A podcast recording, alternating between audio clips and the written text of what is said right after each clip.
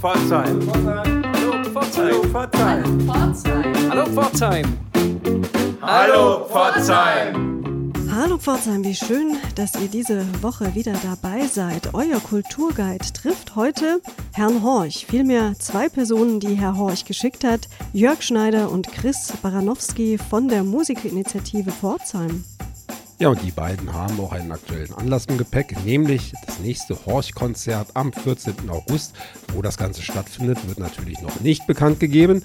Dafür erzählen uns die beiden aber eine ganze Menge Wissenswertes rundherum um das Projekt, um die Musikerinitiative Pforzheim und alles, was dazu gehört. Also, bleibt dran.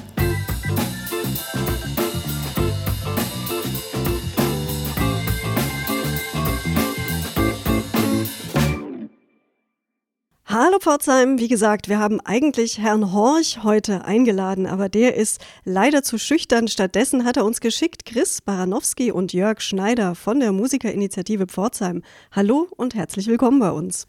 Hallo. Hallo, hallo Pforzheim. Schön, dass wir da sein dürfen. Ja, schön, dass ihr da seid. Wunderbar. Ihr seid mitten im Stress im Hinblick auf die nächste Veranstaltung. Am 14. August erwartet die Pforzheimerinnen und Pforzheimer was genau? Ja, am 14. August freuen wir uns auf unser 25. Horch.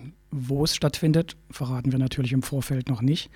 Wir werden einen schwedischen Musiker zu Gast haben namens Meadows. Wunderbarer Singer-Songwriter, toller Gitarrist mit seiner Frau auf der Bühne. Wird ein wunderschönes Konzert. Ja, vielen Dank, Chris. Da frage ich doch gleich mal den Jörg. Äh, da kommt jetzt der Musiker und er weiß gar nicht, wo er spielen soll, oder weiß er das wenigstens? Ich glaube, der Musiker weiß es, ähm, wenn wir ihm das sagen. Oft wissen wir selber noch nicht, wenn wir eine Veranstaltung planen, wo die stattfindet. Das entscheidet sich oft dann auch sehr kurzfristig. Äh, wobei die Musiker in der Zwischenzeit schon wissen, es wird immer spannend, es wird immer interessant. Sie bekommen immer ein paar nette Fotos für ihre Instagram-Stories. Also von daher, äh, ich glaube, die, die, die, die freuen sich, auch wenn sie nicht wissen, wo es stattfindet. Ja, ich glaube, für alle, die das noch nicht kennen und die Horch und das Konzept dahinter nicht kennen, müssen wir das erstmal noch kurz erläutern. Was heißt das denn genau? Die Musiker und die Gäste wissen gar nicht, wo das Konzert stattfindet, zunächst mal, Chris. Also das Horch ist ein Abend für Menschen, die grundsätzlich Interesse an Musik haben, die genauer hinhorchen wollen, wo es wirklich um die Musik tatsächlich bei Live-Konzerten geht. Ist ja nicht immer so. Und ähm, wir veranstalten an Orten, wo wir nicht so richtig, also wo die Menschen vorher nicht genau wissen, wo sie quasi landen werden. Sie melden sich an und äh, erfahren zwei, drei Tage vorher erst, wo es tatsächlich stattfindet. Ähm, wir geben die Künstler vorher bekannt, wir ähm, geben ein paar Horchproben vorher und warten dann auf Anmeldungen. Und die kommen tatsächlich ganz schön schnell und ganz schön reichlich. Genau, und das Spannende ist, glaube ich, dass wir auch sehr viele Orte haben, die üblicherweise keine klassischen Konzertorte sind. Also wir waren, das erste Horch war in einem Friseursalon, wir waren in Autowerkstätten, wir waren, wir waren in leeren Fabrikhallen, wir waren an der Baustelle von der Westtangente, als, die, als der Teer noch nicht verlegt war. Also ich glaube, so diese, diese Idee, wir landen irgendwo, wo wir erstmal kein Konzert erwarten, äh, erwarten und vielleicht auch noch nie waren, das ist schon auch so ein bisschen der Kick und der Reiz, der neben, neben den Künstlern äh, dann, dann immer so ein bisschen mitschwingt. Aber das hört sich schon so nach einem kleinen, elitären, exklusiven Zirkel an von Gästen, die, die kommen, weil sie wissen, dass was Tolles geboten ist und wie der Chris sagt, sich ganz, ganz schnell auch schon anmelden und eine Karte sichern. Aber wie hoch ist denn da die Schwelle für neue Zuhörerinnen und Zuhörer, daran teilzunehmen? Haben die auch eine Chance? Unbedingt, unbedingt. Wir haben unsere Homepage und äh, wir geben die Künstler da durchaus auch bekannt. Ein Tick später, also über den Newsletter. Für den Newsletter kann sich jeder anmelden, gar keine Frage. Und es spricht sich rum. Also grundsätzlich elitär passt nicht wirklich, ja, sondern vielleicht schon ein ganz besonderer Kreis, das muss man schon sagen, aber elitär mit Sicherheit nicht. Also es sind sicherlich Zuschauer, die sich, ähm, die sich auch äh, auf was Neues einlassen. Wir haben regelmäßig Anmeldungen. Ich glaube, die wissen noch gar nicht, was kommt. Die wissen nur, okay, es ist gut, es ist interessant, es ist spannend. Ähm, äh, und dann kriegen sie oft erst an dem Abend mit, was, was kommt tatsächlich an Musik. Äh, und das finde ich eigentlich auch sehr reizvoll, dass die Leute sehr, sehr offen sind. Und das, das merkt man auch, das kommt auch während, während der Veranstaltungen immer sehr gut rüber. Ähm, die Künstler tun sich am Anfang ein bisschen schwer, weil unser Publikum wirklich sitzt und zuhört. Das heißt, die sind es gewohnt, dass wenn sie ihren letzten Akkord runterspielen, dass dann im Publikum die Leute vielleicht noch quatschen nebenher, so, vielleicht sogar telefonieren. Und das ist bei uns eigentlich nicht der Fall. Die Leute sitzen da, die Leute hören zu und erst wenn der letzte Ton gespielt ist, dann gibt es Applaus. Und da tun sich manche ein bisschen schwer. So nach dem zweiten, dritten Lied haben sie es dann. Aber wir haben wirklich ein sehr, sehr offenes Publikum, das auch sehr, sehr willig ist, sich was Neues anzuhören. Und wir haben es bisher noch nicht geschafft, ähm, dass wir was bringen, wo wir sagen, da haben wir es ja nicht, nicht hinterm Ofen vorgelockt. Also es ist wirklich sehr, sehr, sehr schön, auch mit den Leuten hier was zu machen.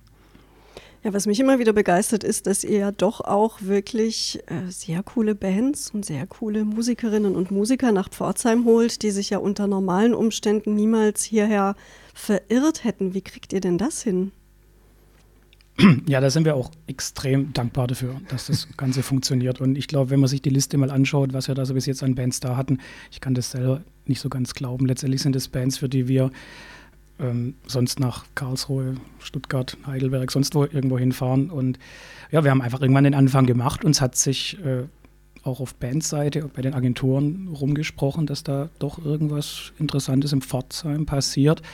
Und inzwischen ähm, ist es wirklich so, dass wir nicht mehr, naja, ich sage jetzt mal, betteln oder groß nachfragen müssen. Also wir bekommen sehr, sehr viele, sehr, sehr spannende Angebote.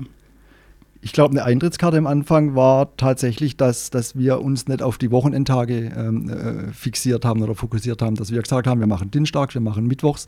Wir haben ja durch unsere mobile Struktur die Möglichkeit zu sagen, okay, wir, wir kommen um 16 Uhr an den Veranstaltungsort, um, um 18 Uhr ist Soundcheck, um 20 Uhr spielt die Band, um 22 Uhr ist fertig und um Mitternacht sind wir wieder weg.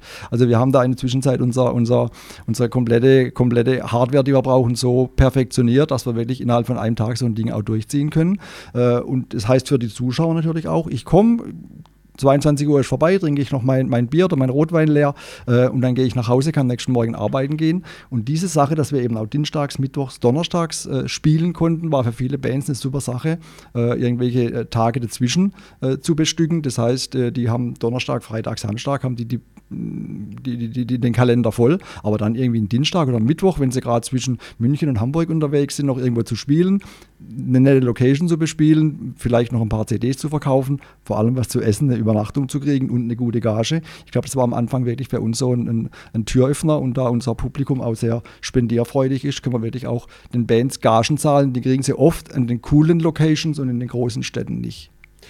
Also ist ganz klar, dass ihr das Horch-Konzert über das Konzept verkauft. Sowohl die Musikerinnen und Musiker als auch die Zuhörerinnen und Zuhörer kommen wegen des Konzepts, egal mehr oder weniger wer spielt und wo gespielt wird. Und zum Konzept gehört eben auch ja, die Geheimhaltung des äh, Ortes, der Location, die lange, lange äh, nicht kommuniziert wird.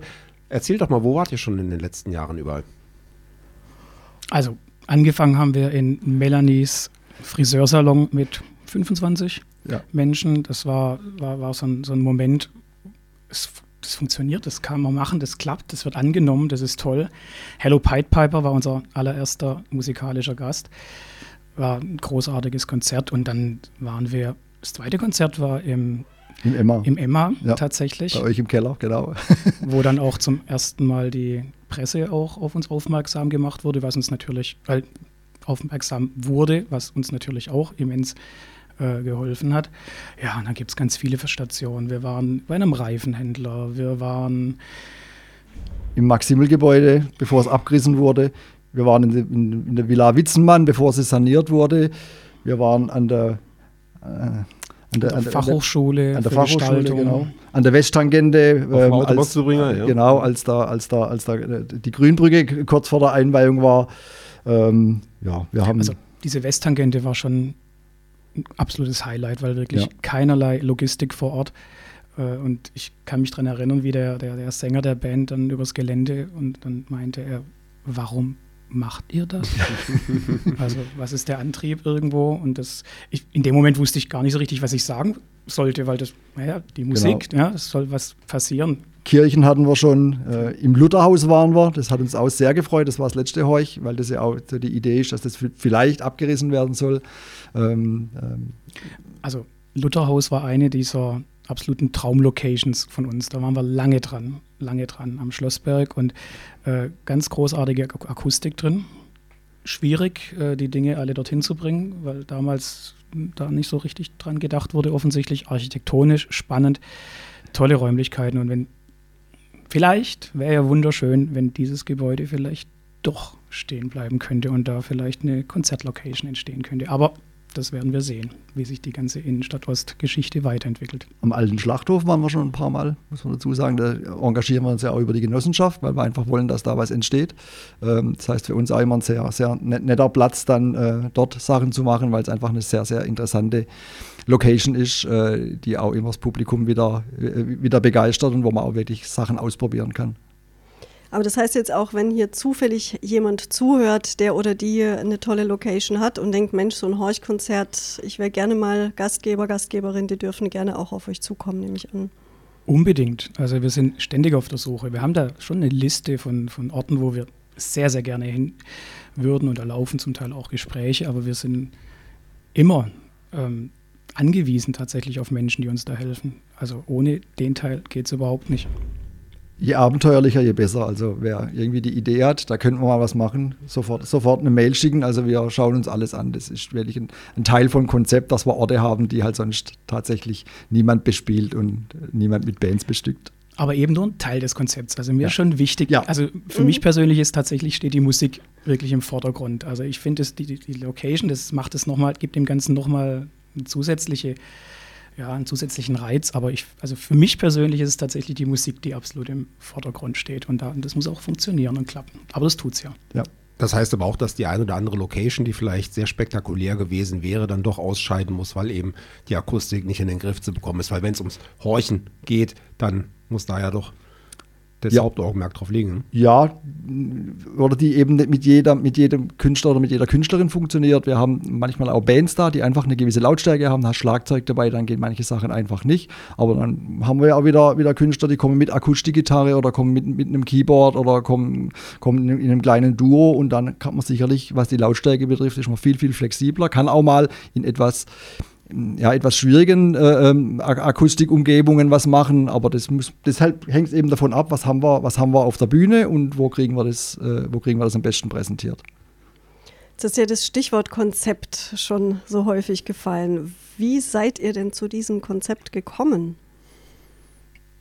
Tatsächlich war das ein Konzert äh, in, in Mannheim auf dem Maifeld Derby Festival, großartiges Festival, wo eben dieser Hello Pied Piper aufgetreten ist. Und wir saßen da und haben uns den angehört und waren einfach hin und weg. Und in den nächsten Tagen danach, ja, die Überlegung, Mensch, eigentlich sollte man den doch mal irgendwie hierher einladen. Wo im Pforzheim wäre da eine Location, wo er spielen könnte, wo er auftreten könnte? Ja, und mit diesem Gedanken bin ich dann irgendwann auf den Jörg auch zugegangen, mit der Idee, vielleicht einfach an verschiedenen Orten die ganze Sache zu machen. Und äh, seitens der MIPF äh, war der Jörg da sofort offen. Und ja, da haben wir mal rumgesponnen. Und dann, wenn man dann bei der eigenen Friseurin letztendlich dann einfach mal nachfragt, dann hat man seine erste Location. Ja, ich glaube, die, die, die, geilsten Konzepte entstehen so ein bisschen aus dem Zufall raus. Und so war das ja auch. Der Chris hat gesagt, Mensch, könnte man doch irgendwas machen? Müssen wir da einen Verein gründen oder wie kriegen wir das hin? Weil er als Person kann das ja nicht veranstalten. Da habe ich gesagt, brauchst keinen Verein gründen. Da haben wir einen, äh, der genau das in seiner Satzung stehen hat. Also das war wirklich, ähm, ja, am Anfang so ein bisschen eine Schnapsidee. Äh, und dann waren viele Sachen, hat man im Vorfeld so geplant und viele Sachen haben sich einfach entwickelt. Also ich glaube, ein paar Sachen hatten wir nicht in der Hand und heute gehört ganz fest zum, zum Konzept dazu. Da sagt man ja so, das, das SIW-Prinzip, so ist es vor. Äh, und ich glaube, dass da beim Heuch auch einiges drinsteckt, wo einfach dann so die Idee da war und dann, und dann hat sich das einfach so ergeben und dann hat man gemerkt, es funktioniert und dann waren die Leute da und ja, wir hatten, ich glaube, die ersten zwei Konzerte hatten wir dann so 25, dann beim zweiten schon 50 Zuschauer und dann waren es nie mehr unter 100. Also das war wirklich irgendwas, was, was einfach sehr schnell dann funktioniert hat und, und, und angebrannt hat. Ja, und ihr beiden und äh, eure Mitstreiterinnen und Mitstreiter von der Musikinitiative, ihr habt die ganze Arbeit erledigt, äh, so wie sich das jetzt hier anhört, aber die Strippen in der Hand äh, hat der Herr Horch, der ja sich sehr rar macht. Ja. Hat man irgendwie die Chance, den mal zu treffen bei einem Event oder ist der undercover dann irgendwie unter dem Publikum?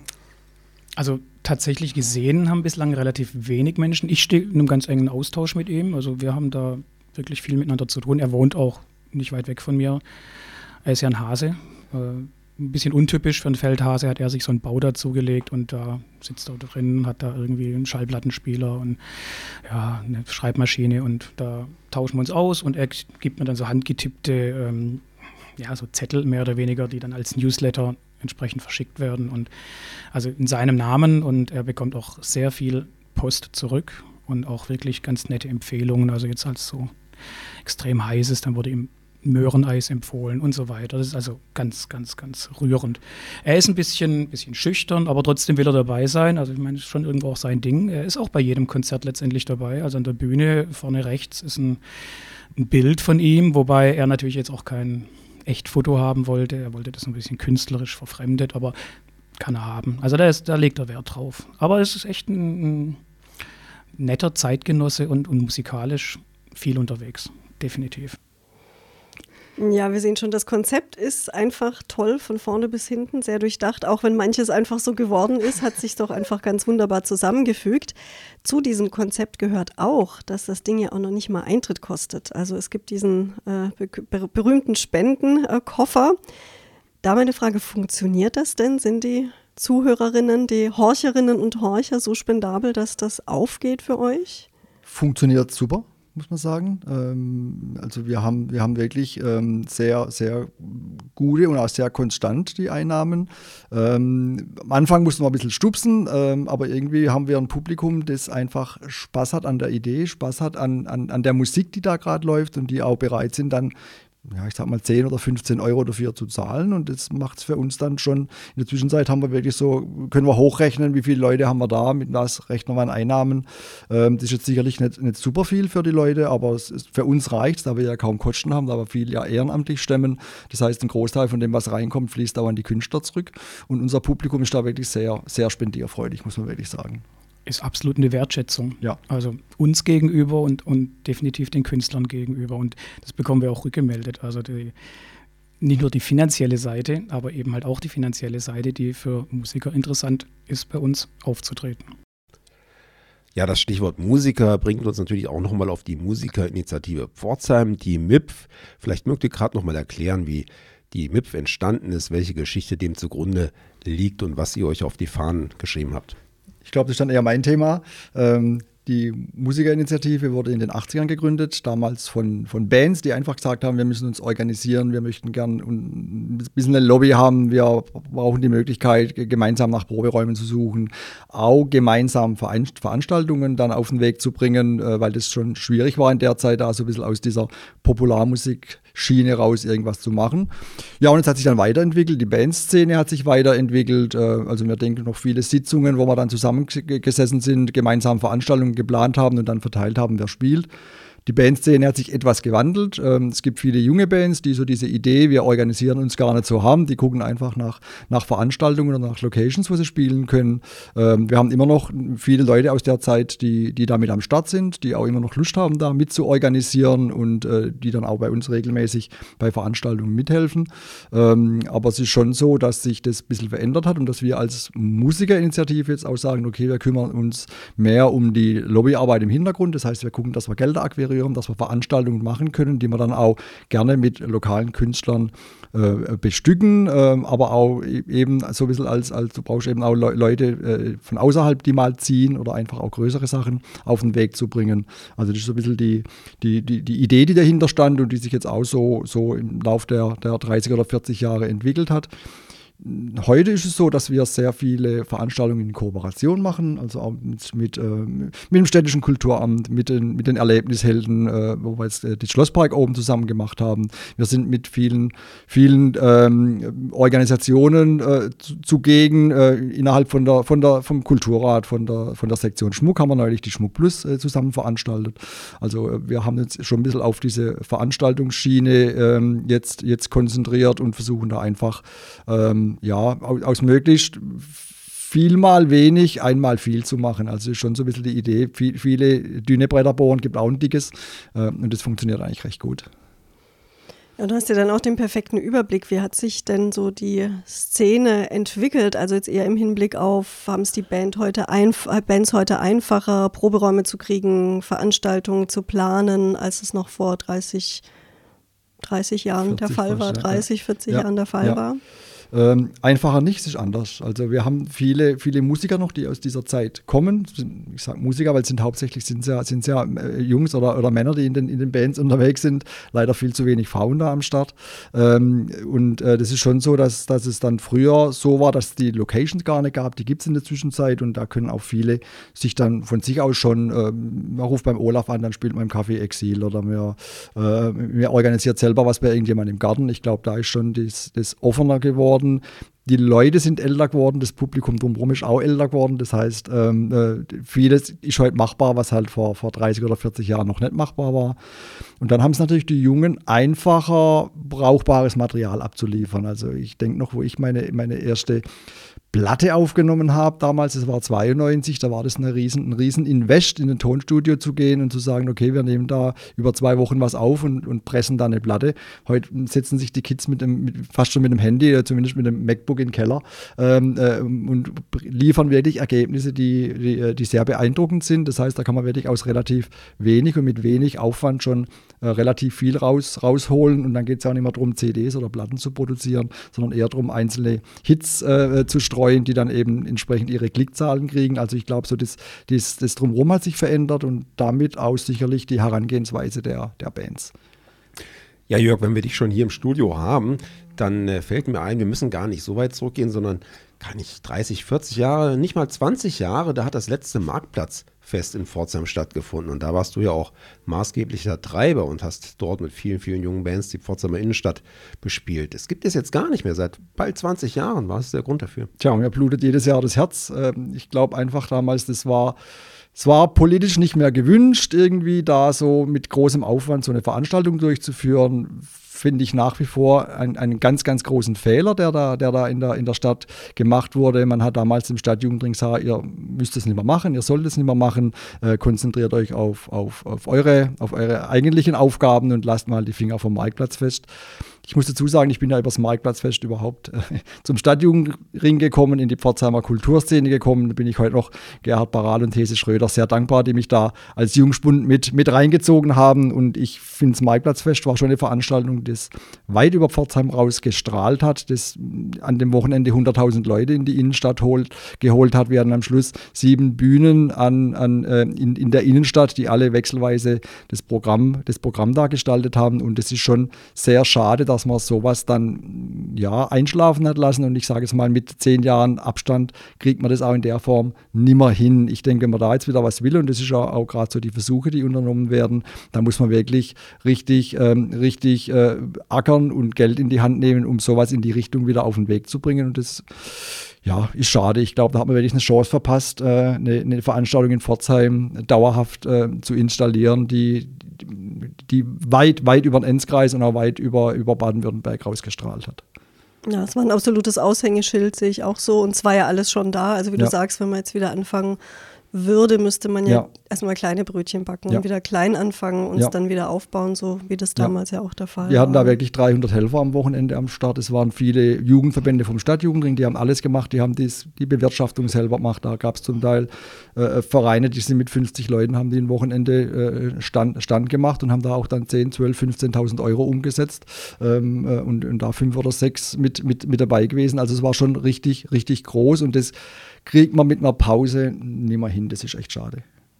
Ja, während eben andere, sage ich mal, drumherum, Karlsruhe, das ja, Fest ja. und ähnliche hier ja. im Umkreis eher gewachsen sind und oder sich in der Zeit erst aufgebaut haben. Ne? Ich glaube, was man in Pforzheim nicht so gern hat, oder gern hatte. Vielleicht ändert sich da ja was. Ich so dieses, diese Nischenprodukte. In Pforzheim denkt man immer, okay, wenn Karlsruhe das hat und Stuttgart hat das, dann möchten wir das Gleiche haben. Ich glaube, das ist ein Fehler. Ich glaube, wir müssen uns darauf konzentrieren hier. Wir sind wirklich in diesem Bermuda-Dreieck zwischen zwei Großstädten, die sich dazu noch, dazu noch äh, politisch ja nicht immer einig sind, weil die einen ja denken, sie sind zu kurz gekommen. Ähm, ich glaube, dass wir in Pforzheim hier gucken müssen, dass wir, dass wir unsere Produkte generieren. Wir haben jetzt ein Beispiel beim Horch, wo wir einfach gesagt haben, da, da ist was entstanden, das hat funktioniert und das muss man weitermachen. Ich denke auch, dass wir, wir in der Innenstadt wieder Veranstaltungen platzieren müssen. Wir können nicht mit dem Fest konkurrieren. Wir können auch nicht mit irgendwelchen SWR Open Airs in Stuttgart auf dem Schlossplatz konkurrieren. Den, den, Platz haben wir nicht, das Geld haben wir nicht, aber ich finde, wir können in Pforzheim Ideen gebären, die dann einfach tragen, die funktionieren, wo wir sagen, okay, dann machen wir sowas wie Schlosspark oben. Dann haben wir eben über, über ein Wochenende 6000 Leute im Schlosspark und das ist einfach geil und dann kommen die das nächste Mal auch wieder. Also ich glaube, wir brauchen solche Veranstaltungen, die die, äh, die was Besonderes sind, äh, die nicht davon, davon leben, dass sie riesig sind oder dass sie riesig viel Geld kosten. Ich brauche, wir brauchen Veranstaltungen, die einfach, die einfach den, den, den Flair machen, die, die was, was Gutes rüberbringen. Und da habe ich Hoffnung, dass, dass man in die Richtung vielleicht auch ja, mit, mit, mit, gewisser, mit gewissem langen Atem auch irgendwas konstruieren können.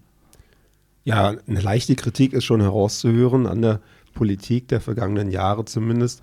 Aber im Augenblick arbeitet ihr ganz gut mit der Stadt und auch insbesondere mit dem Kulturamt zusammen für eure Projekte, oder? Ja, also ich würde sagen, die Zusammenarbeit dem Kulturamt ist gerade sehr, sehr gut. Also das Kulturamt hat ja auch was gemacht, was ich die Jahre davor nicht gekannt habe. Es, gab einen Kulturentwicklungsplan und da wurde drin geschrieben, okay, wir hätten gern wieder eine Veranstaltung bis Marktplatzfest. Und dann steht es eben nicht nur drin, sondern da gibt es einfach auch Geld für eine, für eine Innenstadtveranstaltung. Dann wird Geld im Haushalt eingestellt und das Geld kann auch verwendet werden, jetzt in dem Fall für die, für die Schlosspark oben. Das heißt, ich sehe schon, dass da, dass da die Idee da ist, wir wollen was ändern und wir, wir stehen auch dazu. Also die das Kulturamt ist gerade sehr aktiv, auch Träger wie uns jetzt, wie die, wie die Musikerinitiative mit an den Start zu kriegen ähm, äh, oder auch dann mit, mit so kleinen Agenturen zusammenzuarbeiten, einfach in, in der Idee, wir müssen nicht alles selber machen, wir haben Leute, die das organisieren und da ist das Kulturamt, hat sich da in die Richtung deutlich besser aufgestellt, hat zum einen eine Offenheit und hat zum Teil einfach auch jetzt Personen mit am Start, die dann, die dann Leute wie uns ein bisschen mit an die Hand nehmen und sagen, komm, das machen wir jetzt zusammen und dann lassen die uns laufen und das ist wirklich, das ist wirklich toll. Also ich denke, wenn es in die Richtung weitergeht, dann, dann bin ich eigentlich sehr optimistisch, dass wir da auch nach und nach wieder Veranstaltungen rauskriegen ähm, oder auf, auf, auf, die, auf die Plätze kriegen, die tatsächlich dann auch wieder was, was Besonderes haben. Es stimmt sehr hoffnungsvoll für die Zukunft. Das ist ein schöner Ausblick, finde ich. Und deswegen wollen wir auch genau an der Stelle euch entlassen, weiter in die Vorbereitungen für das Konzert mit Meadows am 14. August. Sind denn da noch Tickets zu kriegen? Ich empfehle allen Hörerinnen und Hörern einfach mal auf die Homepage www.horchenswert.de vorbeizuschauen. Ähm, wir schreiben da immer, ob es noch Plätze gibt. Im Moment haben wir noch ein paar wenige Plätze auf der Gästeliste frei. Ja, wir drücken all unseren kurzentschlossenen Zuhörerinnen und Zuhörern, die davon noch eins ergattern möchten, die Daumen. Vielleicht klappt es, vielleicht aber auch erst beim übernächsten Horch-Konzert. Seid einfach rechtzeitig mit am Start. Euch beiden vielen herzlichen Dank für den Besuch heute. Alles Gute für euer nächstes Konzert und wir freuen uns, wenn ihr bald mal wieder bei uns zu Besuch seid. Gerne, war sehr nett bei euch. Vielen Dank. Vielen Dank.